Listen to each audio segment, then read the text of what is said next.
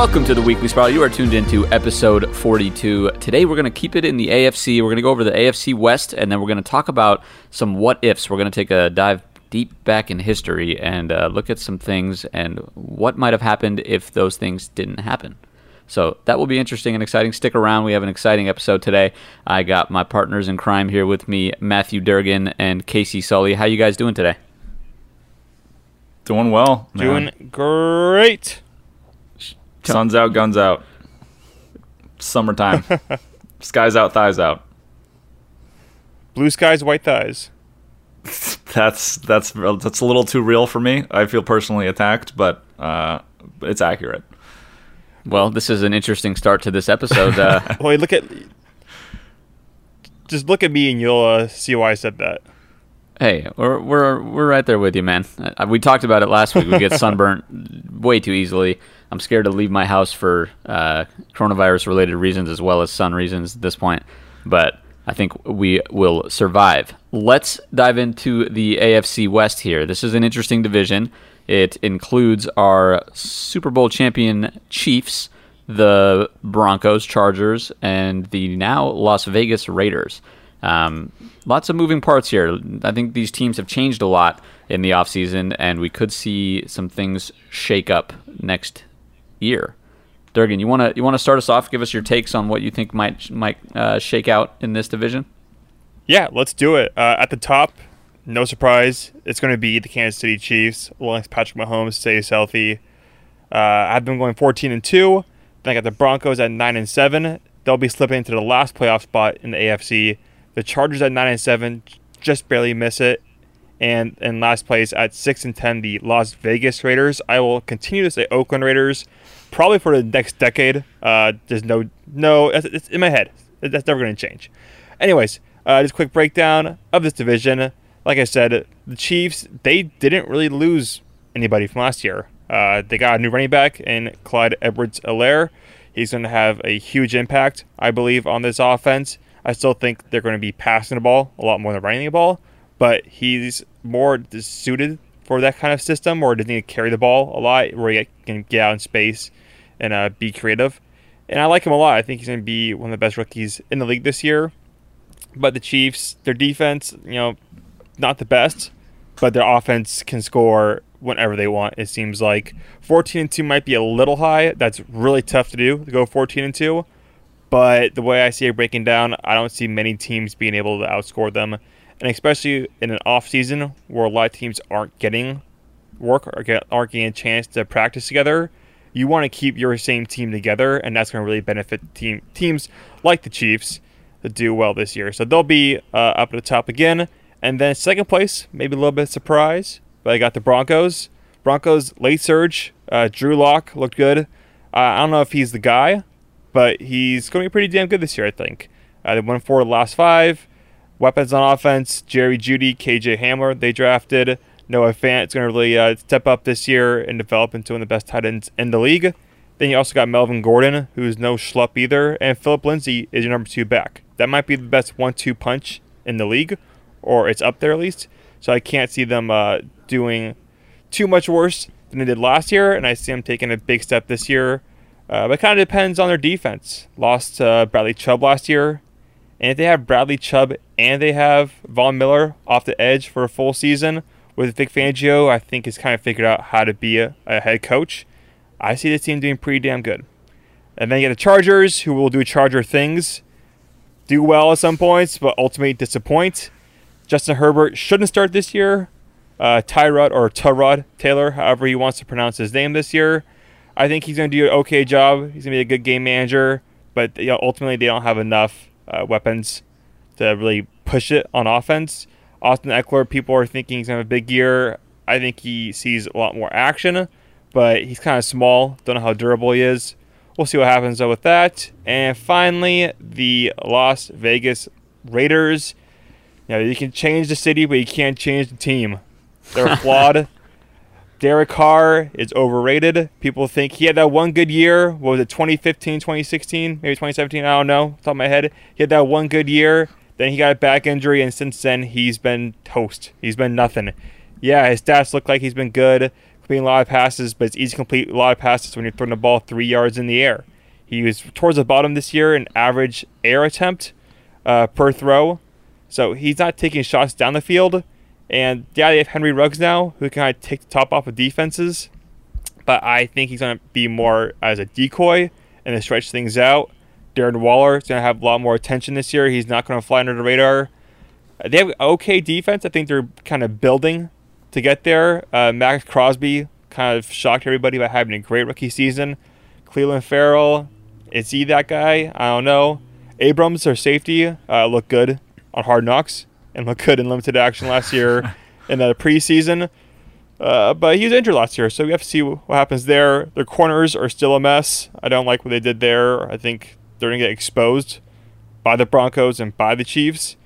And I think ultimately a first year in Vegas is a disaster. Or at least I hope so. You hope so. Wow, there's some Yeah, bias. I hate the through there. Raiders. I see. I- I, I mean, I don't I- love the Raiders myself, but I think you're being a little. I don't even know what the word is here. Aggressive, mean with the six and ten record. I mean, that's pretty bad. You, you think the Raiders are the worst team in this division? Yes. Ooh, oh, yes. I don't know. Yes. I don't know if I agree with that. the Chargers are better coached and are better suited to win games ugly. The Raiders have Josh Jacobs is a beast. Wait, hold might on, hold on, buy- hold on. Pause. Why are the Chargers better suited to win games ugly? Didn't all they did last year was just lose games ugly? Like they were they in lost- so many they lost a one-score lot of close games, games. and they lost them, like all of them. Yeah, but they lost a lot of close games last year in like crazy ways. The the Philip Rivers special is go down by a lot of points, make a crazy comeback, have that last chance to win it at the end, and Philip Rivers throw a pick or a terrible pass to cost him the game. He's gone. Tyrod Taylor or Tyrod Taylor, however he wants to go by, he is a good game manager. He's not gonna, you know, let them get down late. They're gonna be a pretty safe offense. And Austin Ekeler, surprisingly, I, I mean, I'm doing a fancy piece right now about breakout stars, and he had a great year last year. I didn't even realize it really. I knew he was good, but I didn't know he was that good. He's kind of one of the better two-way running backs in the entire league. So I like what he can do. But ultimately, their defense is every level has someone that scares you. You got Bosa and you got Ingram on the line. Derwin James is safety, but he plays a lot in the box, so he kind of eliminates the tight end. And then they got Chris Harris Jr. from the Broncos, who is kind of underrated, one of the best corners in the league. I think that they're going to win a lot of games by a, score. A lot of things could have flipped from last year. And when you look at a team like the Raiders, they have Jacobs, but Carr has not, you know, last few years has not been able to win you games. And I don't think Gruden believes in him. I think Gruden is looking to get him out as quick as possible.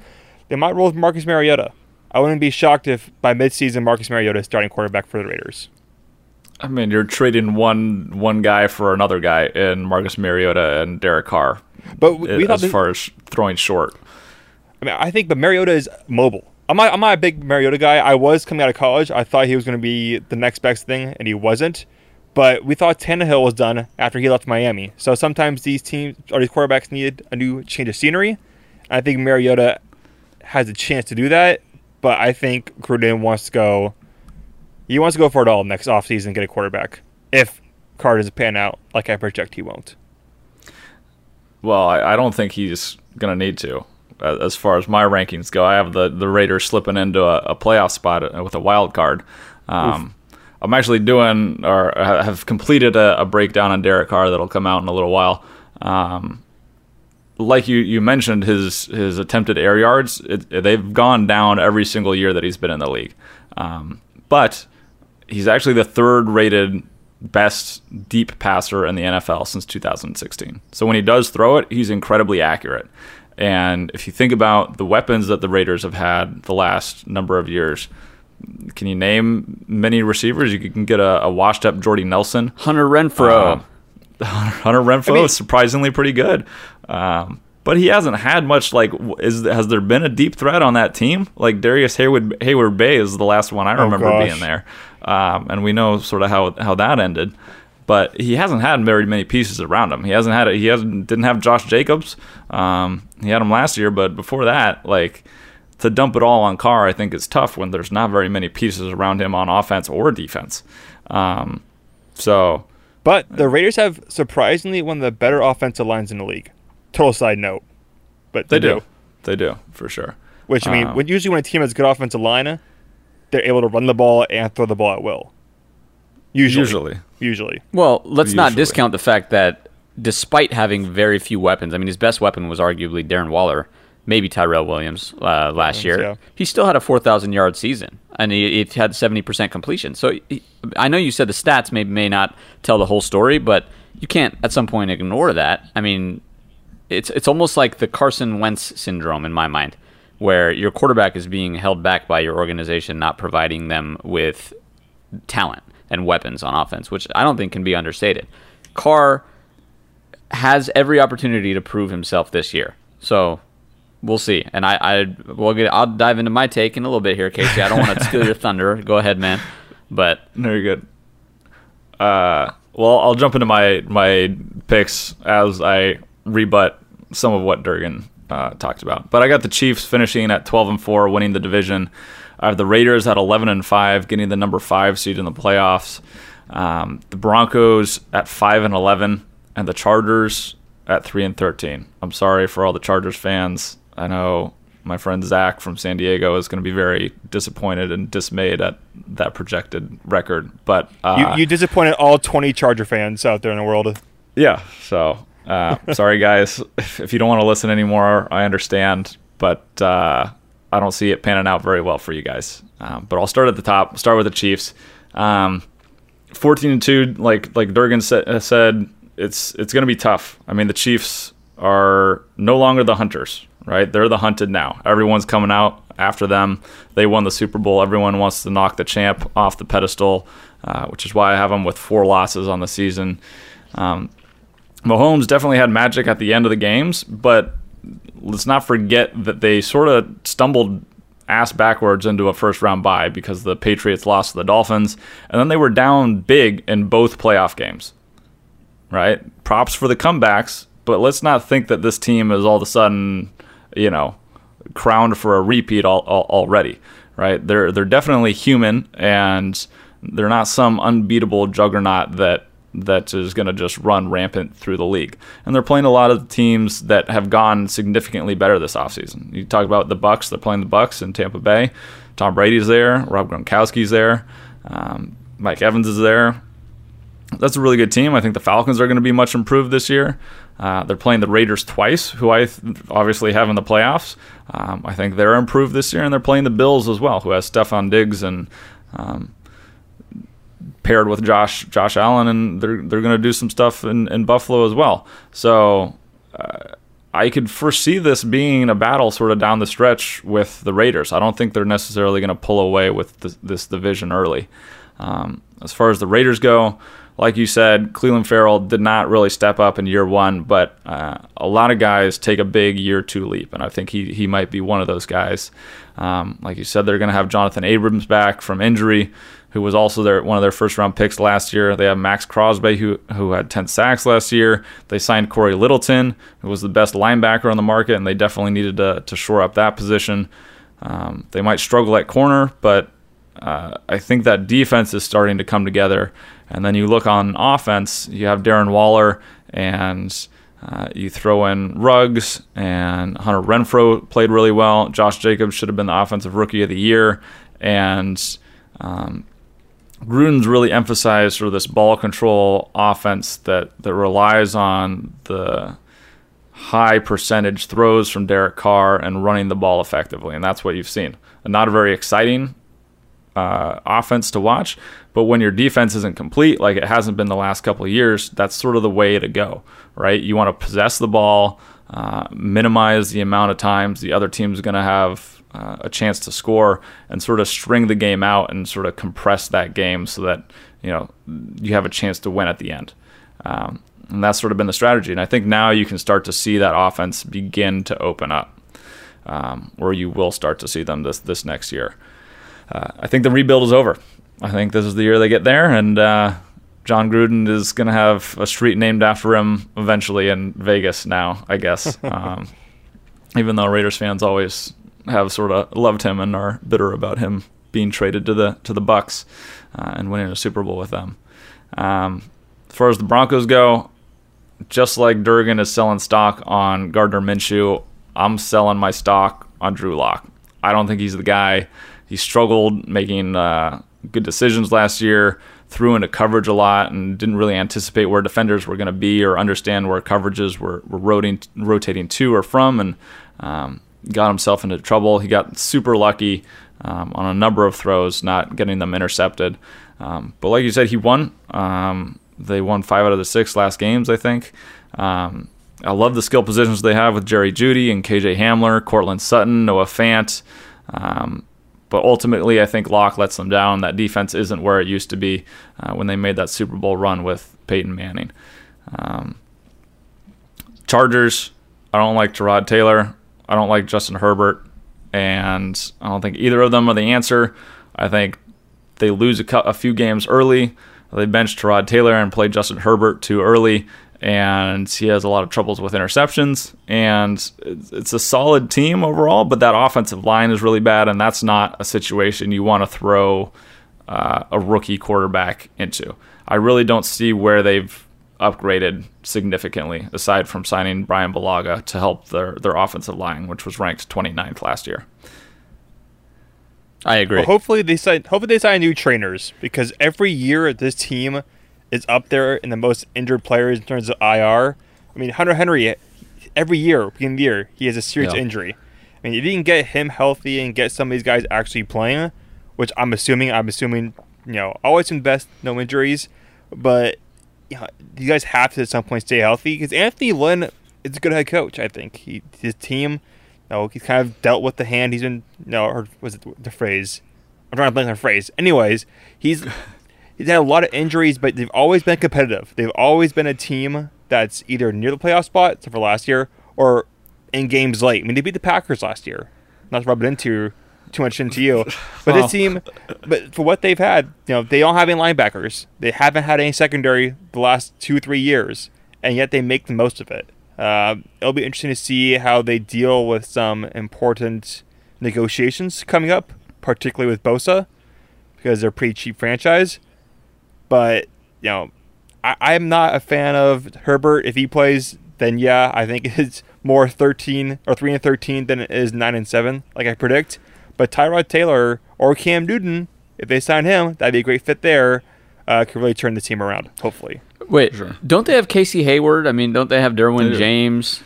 Well, They Casey have Hayward's like Denzel also 37 years old. They just got Kenneth Murray. So Perryman's Casey- not good. Casey Hayward was the number one ranked coverage corner in the NFL last year. By. P- by by Pro Football Focus, yeah. I hate those guys.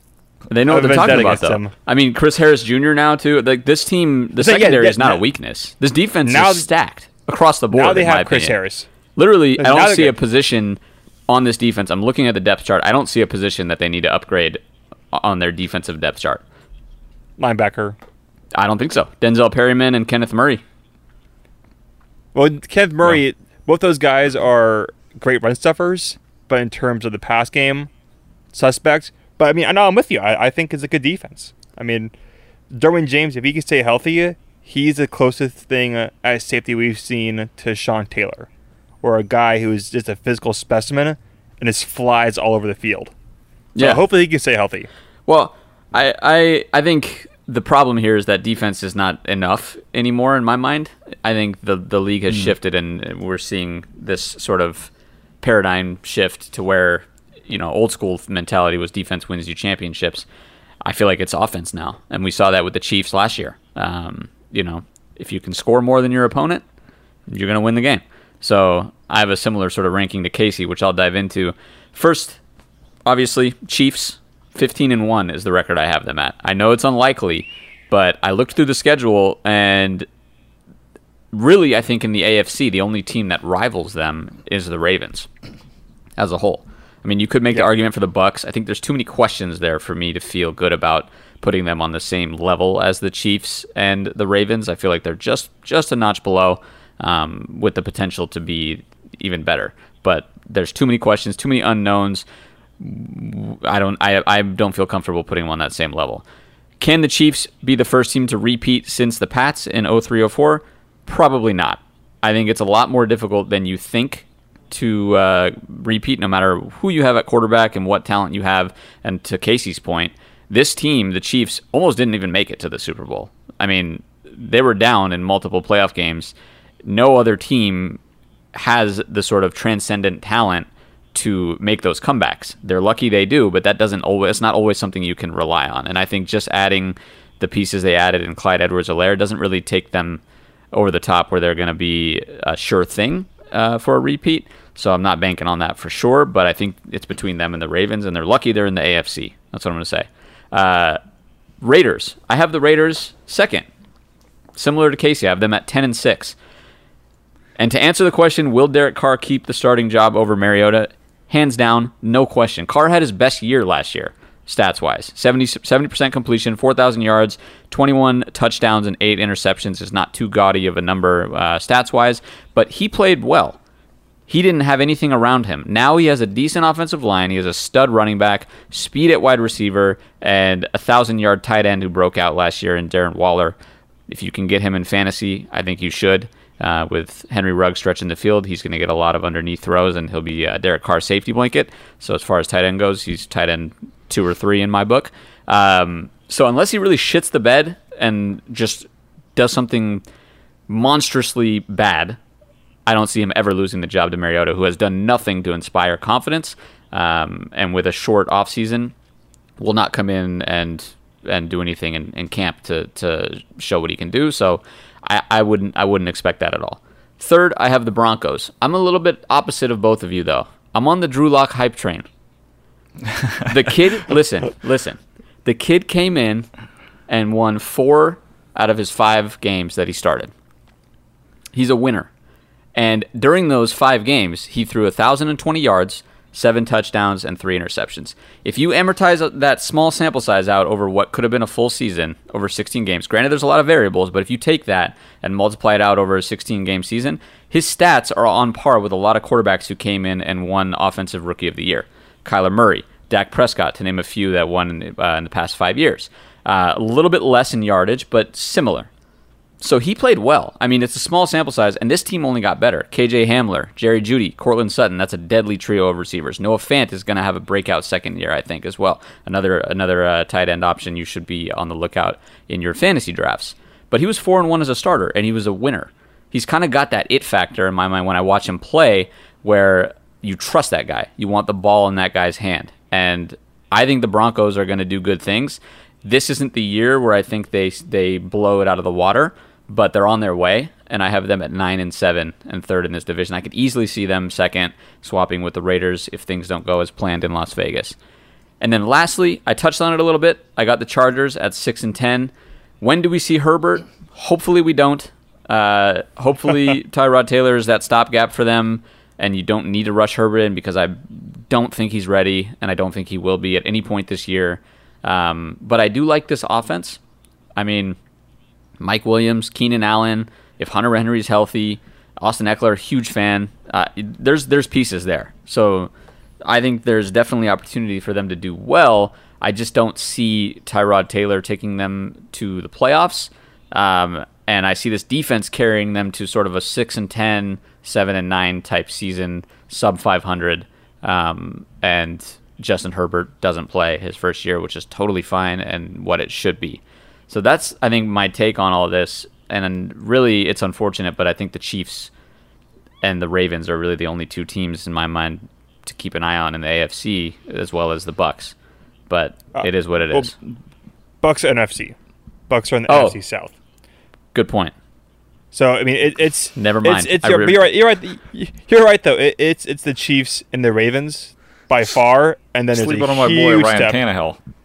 Huge step down. Not even close. But I have a, I think I have a good comparison for Drew Lock. Is he similar to Jimmy G? He might have a lot of holes in his game, but end of the day, he wins. And at the end of the day, the teammates want him under center.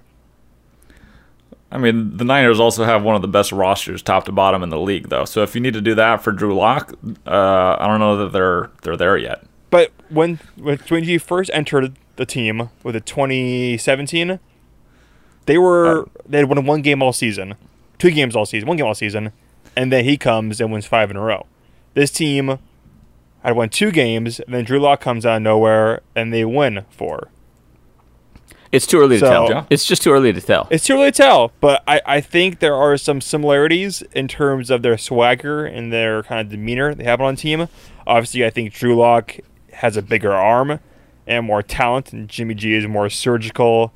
So when it comes to his one uh, throw a game where he throws to the other team on purpose. But I, I think there are a lot of parallels between the Niners and the Broncos. Good defenses. Uh, it's the defense going to carry the team to win, but the offense just has to do enough. And I think you could argue the Broncos, you know, from top to bottom, skill positions are deeper than the Niners. Even I mean, Jeudy, Sutton, Hamler, Fant, uh, Gordon, Lindsay. That's pretty good. All Drew Lock has to do is not suck. If he's average, this team goes nine and seven.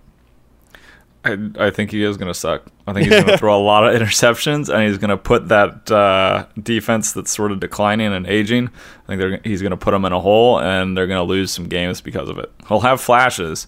I would think like I don't know, early career Brett Favre, where you can see there's something there, but he's going to make a lot of mistakes, Yeah. and uh, I think he's going to get confused by some some exotic coverages and blitzes, and, and have some trouble with that. Because uh, on the flip side of that, yeah, he won. He went four and one as a starter. He wins for sure, but he also only has five games in the NFL. He's still essentially a rookie as far as playing goes. Um, so I think he's still going to be susceptible of a lot of those mistakes. I did a, a film breakdown on him a number of months ago, um, uh, where I looked at his every game he started, and uh, I didn't come away super impressed by by what he put on film. Um, can he turn it around and work on it? Absolutely, but um, from what I've seen of him right now, what he's put on film, I don't believe in him. Also, to note, they have a new offense coordinator, Pat Shurmur. So the team we see in week one, I think is going to be a lot different than the team we see in week eight, and it's a different team than week 16. So I think they'll Fair. get better as they get along the season. Yeah, I'm not sure if Pat Shurmur being their new offensive coordinator really inspires more confidence or less, to be honest. But um, listen, He was terrible with the Giants, but with Case Keenum, he turned him into a good quarterback that one year? Question mark. Yeah, I would credit that more to Mr. Stefanski. There But- our guy. Yeah. Uh, anyways, I, I, I don't know. I, I'm not sold on the Broncos. Clearly, you guys are more sold, but uh, I wouldn't be honestly. I wouldn't be surprised if they went nine and seven somewhere around there, and, and Drew Lock played serviceably because he has the talent. It's just whether he can put it all together. yeah, and and you know, it's it's early to tell. I just said it, but four and one coming in, not only you know late in the season, but I think he showed a lot in his in his in his rookie year, even within five games. Like I think he showed more than people expected of him. Um, and if the coaches can put him in a position to succeed, the GMs, I mean, Elway, I think has done a good job with that offense. So he has all the weapons. He has more weapons than most rookie quarterbacks or second year quarterbacks will or or do. So he he could easily succeed, and I think he will. I'm, I'm if I if I was a betting man, I would say that he has a pretty decent season. My main concern is that offensive line is a dumpster fire. But maybe they'll figure it out. Who knows? Maybe they will. Maybe they will. It's a possibility. Um, let's move on to the next segment here. We have the biggest what ifs in NFL history. Um, what are you guys? What are you guys thinking here for this one? Casey, go first. Okay, uh, so I got a recent memory one, and I got a, a throwback older one. Um, recent memory, I was thinking, what if Miami signed Drew Brees? That was when Nick Saban was there, um, and Drew Brees was coming off of his shoulder injury in San Diego, and um, he decided to pass on him and said, no thanks, go to the Saints. And we, we sort of all know how that turned out, and Saban even came out during this draft saying endorsing Tua and saying like I, I made a mistake when I didn't uh, appreciate Drew Brees' talent. I knew he was talented. I just got scared away by the injury, uh, and he was endorsing the same thing for Tua, saying that like hey he's got the talent. It's clear that he has the talent. He has the injury, but don't get scared off from it. Um, so I think it, think about um, Tom Brady and Drew Brees in the same division, going head to head for the last 10, 15 years, um, and how that totally changes the landscape of the AFC. I think if it's Brees and Manning and Brady in the AFC, um, all of a sudden, you know, the, the, the, Patriots are fighting for home field advantage um, every year. Uh, they're not a lock to win the division every year. Um, they may have to play some more road games in the playoffs, and then all of a sudden, are, are they in as many Super Bowls as they were? Um, so I think it changed the, the landscape of the NFL. Um, and then for my older, I have what if the Bills had won those four play or four Super Bowl appearances in a row? Um, Jim Kelly could have been uh, thought of as the greatest of all time. Four in a, think about that in the NFL. Four Super Bowls in a row. If you won every single four in a row, that's fucking wild. That's like insane. even if you have like even the Bulls with MJ, all right, they only won three in a row. Imagine the only and won half. The, even if they won yeah. two of those. Appear in four Super Bowls and win two. Um, that's tough. That's tough to do. It's tough to lose four Super tough. Bowls. It's tough to lose four Super Bowls. Imagine picking yourself up after the third Super Bowl loss and being like, "Hey guys, let's recharge. Let's get this one," and then you make it back and you lose a fourth one. Um, I can't imagine the mental toughness um, from those teams. Has so. any team in any sport ever won four championships in a row? I Oof. think maybe the Boston Celtics back in the day, maybe. Back in the '60s, like the Bill uh, Russell the era. Yankees, Yankees back in the mm. way, way, way, way back when. But I'm trying to think, I don't, I know. Maybe soccer, but that's not really, that's not really a sport, so can't count that if you're um, listening and you know the answer to this, tweet at us. Yes. Let us know. Yes. But I don't. I don't know. I don't think any team the, has. Maybe the Celtics are. I mean, UCLA basketball won like four, yeah. like five straight uh, championships in the NCAA, but that's that's about it. Okay, let's limit football it. Football is so it's so hard. But yeah, fo- football is almost impossible because one person gets injured in that hole, mm-hmm. it can derail that that streak. You know. I mean, back to back Super Bowl years, that's really tough. Yeah. The four in a row, that's crazy. Crazy. Okay, I'll do my next. Uh, my first one what if Drew Bledsoe never got hurt? Then Tom Brady never takes over for the Patriots and doesn't win a Super Bowl in his first year. And who knows when he gets his chance to start, and who knows when he does get his chance to start, how the team does. Uh, so that, that's one of the things where the whole call it a Wally Pipp situation. Wally Pipp was the first baseman for New York Yankees. Got injured one day. Lou Gehrig takes over, and then he plays a bazillion straight games in a row. And that's kind of mm. what happened to Bledsoe. Bledsoe wasn't a bad quarterback by any means. Belichick has said like he had no intention of like starting Tom Brady, except for the fact that Drew Bledsoe got hurt, and the rest obviously is history. Tom Brady's not the greatest quarterback of all time, some say. Not me. Besides point. An older one is what if Bo Jackson never got hurt? Uh, he had the same injury actually that Tua got last year, but when that happened in the 80s, that was kind of like a death sentence. Like once you got that injury, you were done. And Bo Jackson never entirely focused on football. He was a great running back at Auburn, went to the at the time LA Raiders, and he only played half the year because he played baseball as well, played for the Kansas City Royals, where he was an all star. But if he just focused on football, he could have been one of the best running backs of all time. I mean, he averaged 5.4 yards per carry during an era where you ran the ball first and passed second. So he could have been, you know, looked at as a Barry Sanders, an Emmitt Smith type player. And his 40 time reportedly was a 4.1 and he was 230, 240 pounds. Hand timed. I mean, you know, okay. Hand timed. sure, he was super well, fast. And I will say, I think he already is one of the best running backs of all time. Uh, you know, even with I all mean, that. But based on skill. Yeah. Based on skill. Exactly. He, only rushed, he only rushed for, he rushed, rushed for uh, 2,782 yards, which is like that's impossible. It's Bo Jackson. He's he only played four years, which is crazy. Mm-hmm. Yeah. But based on talent, like he's arguably he's one of the best athletes I think in American sports history. I'm not gonna go international, but if he had just focused on football, which is more suited for his style of play than baseball. Baseball, he was a good player, but he had like 250 in his career. He was more of a power guy, but he could have been really special in football if he stayed with it. But the whole thing about Bo Jackson is that he was such a good athlete. He played two sports professionally at the same time. Yeah. Yeah. Yeah, we've seen others try and, and not do as well. Bo Jackson, uh, definitely a legend. I have uh, I have two. One is more personal and Eagles related, and the other is more timely and relevant to right now. So I'll get my personal one. I'll, I'll be quick on it. It's there's two sort of. What if Chip Kelly never dismantled the Eagles entirely, traded away my boy LeSean for nothing, cut DeSean Jackson for zero reason, um, and used the excuse of character, which is utter bullshit.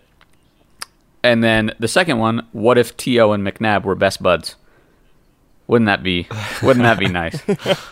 um, two two things just ref- that I reflect back on and and wonder how things might be different. I think the Chip Kelly era was sort of a necessary evil in the sense that we it led to us sort of retooling, rebuilding, and and restarting after that. I don't know, rebuilding is the right word, but restarting, I guess, and winning a Super Bowl. So I can't necessarily complain about everything that happened, although it was sort of earth shattering when the players that you grew up watching that were your favorite players were tossed aside for zero reason with without justification. And you bring in people like Byron Maxwell and Kiko Alonso who were utter trash. And uh, yeah, and and then you know DeSean's obviously back, and there are some rumblings that LeSean might come back to, which I don't know that I really want anymore, but um, that would be interesting. And then T.O. and McNabb. I mean, that was very early on when I was uh, early in my fandom of the Eagles. That was uh, unfortunate because T.O. was probably the best wide receiver I've ever seen in an Eagles uniform. So uh, anyway, those those two are kind of personal what ifs that I, I look back on sometimes. And then the last one is what if the NFL backed Kaepernick's protest to begin with instead of Roger Goodell making a statement four years later about how they handled it incorrectly? Yeah, I mean, I think the second one has a lot of far-reaching um, impacts, and you, you might almost think like a lot of the stuff going on right now might not be happening to a certain degree. If the NFL takes a stand or takes a knee figuratively with Colin Kaepernick uh, and starts to address that issue four years ago, maybe um, you know the the serial violence of police on people of color is lessened or is at least on the the road to being addressed and uh, remedied uh, to some degree. Yeah, and I don't know that the NFL has the platform to take that on entirely on their own. There's obviously a lot of other things that play into that. Um, you know, more systemic things that are just deep rooted in this country's history. But I do think it's a little bit hypocritical at this point to come out and a lot of front office people saying things about Kaepernick, almost saying that you know we were, we were wrong and we support him, and it's a little late. It's a little just a little too late in my mind to come out and do that. You had your chance, you failed, and you did not do it. And to see um, to see Goodell's message, it's it's it's conflicting, right? Because on one hand, you're you're like it's about time, you know, it's it's good that they're doing right by their players and not necessarily the owners, you know, because this is a player driven league. If there were not African American people playing in this league, you would have no players, right? It's just a fact. Mm-hmm. So I'm I'm happy to see Goodell come out and side with his players. And I was reading an article earlier that said a lot of the owners were surprised by his statement, which is surprising to me that they would be surprised because this is a league that should be fully behind the players and fully behind the movement that's happening right now because these players are what make all of these owners and Goodell and everyone tons and tons of money. And it's utter horseshit that in the beginning, when Kaepernick was taking a stand, the narrative was flipped and, and basically reversed on him as disrespecting the flag, which is not what it's about. So, um, good on Goodell for doing it. I do think it's a little too late, but um, you know, I'm I'm glad that it was said. Yeah, sure. I mean, yeah, I'll I'll, I'll uh, chime in really quickly with the uh, Chip Kelly before I talk about Kaepernick. Uh, the Chip Kelly, I guess that when they hired him, that was like that kind of first quote unquote college offense that was in the NFL. Uh, and they gave Chip Kelly way too much power, and he abused that power, and he was a terrible. I think he is a terrible head coach. Look at UCLA now; they suck with him. Uh, and he also like didn't he call like DeSean Jackson like a gang member? Like he said he was in the gang, or he said started some rumor about his like personal life that was completely untrue. Yep. So uh, yeah, Chip Kelly's a piece of shit, and I hate him. Actually. I don't hate. That's mean. That's reading. He, I, I- don't hate Chip Kelly. I do. I think, I think he's just he was just in over his head, and now he's being punished by coaching UCLA. It is one Um, thing that connects us as fans, though, Durgan. We've both experienced. That's true. I mean, he went to the That's Niners true. after the Eagles, and we we can both vouch for how terrible of a coach he was. So And and oddly enough, I mean, his last year in NFL with Niners, Kaepernick was his quarterback. So it kind of works in perfectly here. I, I could write a book about my thoughts on Kaepernick. I have positive ones, I have negative ones. Um, but in terms of like what he did with the protest and, and NFL backed him, it's not even about football. I mean, the fact was that his career was kind of on the downturn. I mean, he has some injuries, a major soldier injury that kind of lost some touch and some uh, oomph on his uh, throws. But he, he was still easily one of the best 32 to four, top 40 quarterbacks. But in terms of the socioeconomic stuff, yeah, if, if they had backed him earlier, a lot of this controversy would die down. A lot of people might maybe open their eyes earlier to see what's happening in this world and what's going on. I mean, it, it became a, uh, division. I mean, a fight between NFL fans and not fans in NFL and people who watch NFL. Is NFL racist? I mean, the NFL, no matter what, is gonna make money. So they honestly, at the end of the day, they can say what they want to say. They don't care because they're gonna keep going.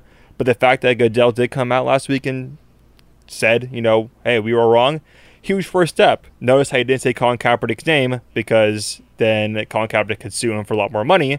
So that's why, you know, I don't fully believe that Goodell cares. But the fact that they admitted that they were wrong, how many times has NFL ever admitted on a stance like this that they were wrong? I can't think of one. that hasn't mean, they admit happened. they're wrong on their crappy calls and stuff like that. But in terms of like, we didn't support this guy on his beliefs that had nothing at all to do with football. Which I mean, that's the whole thing. That's what I think it got just so kind of offline in terms of football. People started breaking down Colin Kaepernick. Oh well, he's doing better or worse because his kneeling. No, that had no effect on him as a football player, and it should never had any effect on him as a football player. He should be in this league. Whether you want to argue he's a starter in this league, then I will get in a passionate debate with you.